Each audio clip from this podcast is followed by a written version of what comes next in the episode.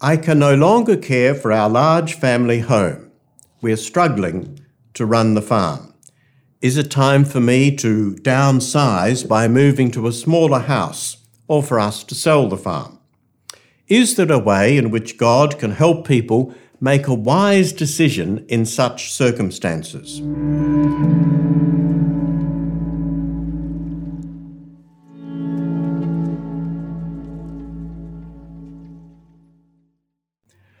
While recovering from a severe battle wound, St. Ignatius made an unexpected discovery. As a result, he was able to formulate a set of guidelines for making a wise decision with the help of God. He called these guidelines rules for the discernment of spirits. In this particular video, I will introduce you briefly to Ignatius, the military officer, and the experiences that led to the formulation of these guidelines. Highlight which guidelines might be most helpful to you. Explain to you the simple method which can be applied to any decision that you might be facing. Initiate the process of making the decision concerning selling the family home. Who is this 16th century person who discovered the tools that might help us. Born in 1691 in northeast Spain, Ignatius belonged to a lower level aristocratic family. He trained as an officer in the army, and while engaged in a battle with French forces, he was severely wounded and taken to his family's home to convalesce. While recovering from these injuries, he walked 640 kilometers from his family home to the town of Manresa, near Barcelona. For many months, he lived in a cave outside the town, undertaking a time of intense praying, what he called spiritual exercises. Later, these exercises were compiled by Ignatius into a book which we now know as the spiritual exercises. It is in this book that we find his set of guidelines, rules, what he called the discernment of spirits. These guidelines were the result of movements he noticed within himself. The English word movements does not quite capture the word Ignatius used when we think of the word movement, we think of moving somewhere or moving something or a conversation with our GP. For Ignatius, movements are interior experiences, thoughts, impulses, inclinations, urges, moods, pulling, drawing him this way or that way. Furthermore, that while these movements came from within himself, he noticed that some seemed to come from God. I find it helpful to view such commonly experienced movements as a list of opposites. Light, darkness, delight, satisfac- dissatisfaction, energy, stirring up laziness, peace, calm, disturbance, perturbation. Good spirit, bad spirit, the spirit not of God. Consolation, desolation. Focus on God, focus on self. Moving towards God, moving away from God. So, where are we? We've considered how Ignatius discovered something happening as a result of his times of prayer he found himself drawn in different directions. Slowly he realized God's involvement in this. He called these experiences movements. Now, let me introduce you to what I consider to be the most helpful for you of his rules. But let's call them guidelines. To make it easier for you, I will offer you a paraphrase of these. A bad spirit will present obstacles to what is good, leading to sadness and discouragement. A good spirit will do the opposite. We find this in paragraph 315 of the spiritual exercises. Spiritual consolation brings quiet and peace in God's presence. 316. Spiritual desolation is inner darkness, turmoil, separation from self and from God. It is an experience of disturbance and temptation leading to fear, hopelessness, lack of self respect, or feelings of laziness, lukewarmness, sadness. 317. God's Spirit is at work when what is moving you gives real gladness and spiritual joy, taking away all sadness and disturbance.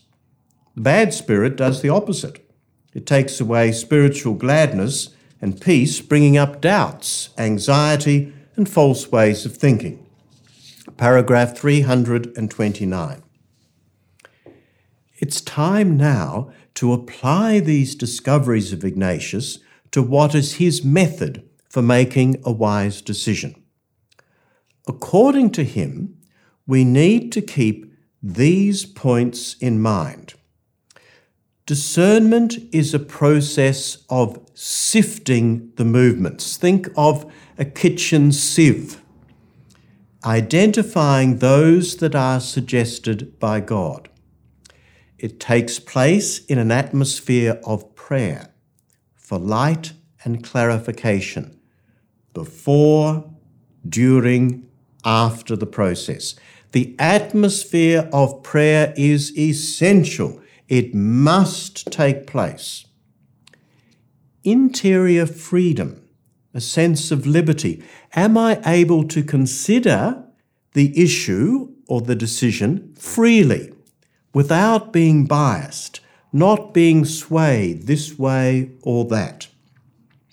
Formulate the issue in a simple, positive sentence assemble all the necessary facts, information. Follow the simple method. But simple does not mean easy. There's work involved.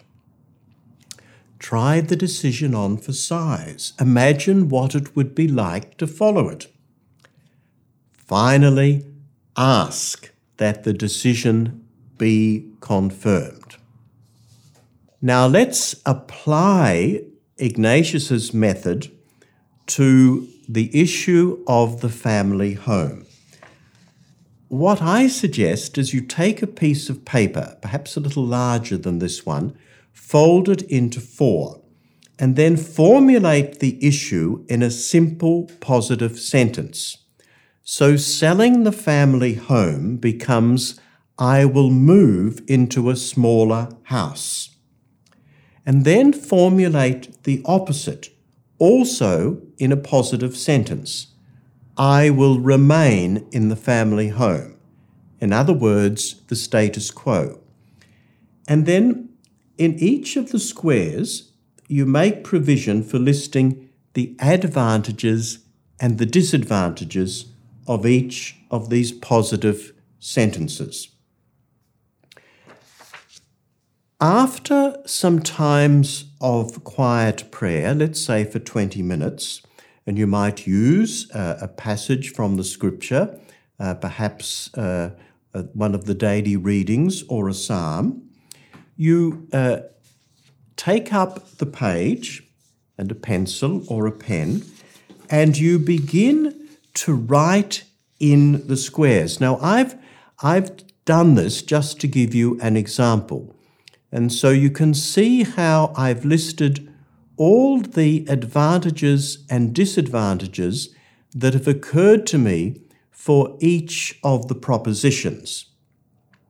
Now you keep doing this and you notice what you've written, and after a while, you'll find that you will end up crossing out some of what you've written.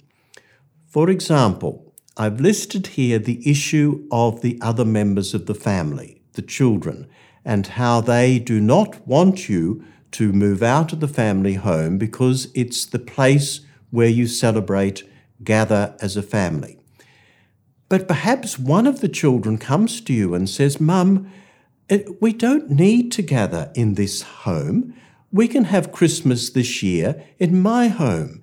And then next year, we can celebrate uh, someone's 21st birthday or wedding anniversary or Christmas in our brother's home. So, what you then do is that ceases to become an issue, so you cross that out. And so you're in a constant process of sifting and sifting. As a possible decision becomes clearer, try it on for size. Imagine what it would like to follow it. What will my dining room look like without the family table? Can I live with a smaller china cabinet? When the decision becomes clear, ask that it be confirmed. Thank you for watching and listening. I hope that you will find what I have suggested to be helpful. Because I have presented you with much to think about, you may need to watch this video several times. Let us conclude with the Signation prayer. Father, in the name of Jesus, give me the Holy Spirit, so that I will make the wisest decision. Eternal Father, confirm this decision. Jesus, my companion, confirm this decision. Holy Spirit, my light, confirm this decision. Holy Trinity, confirm this decision. Amen. Namihi.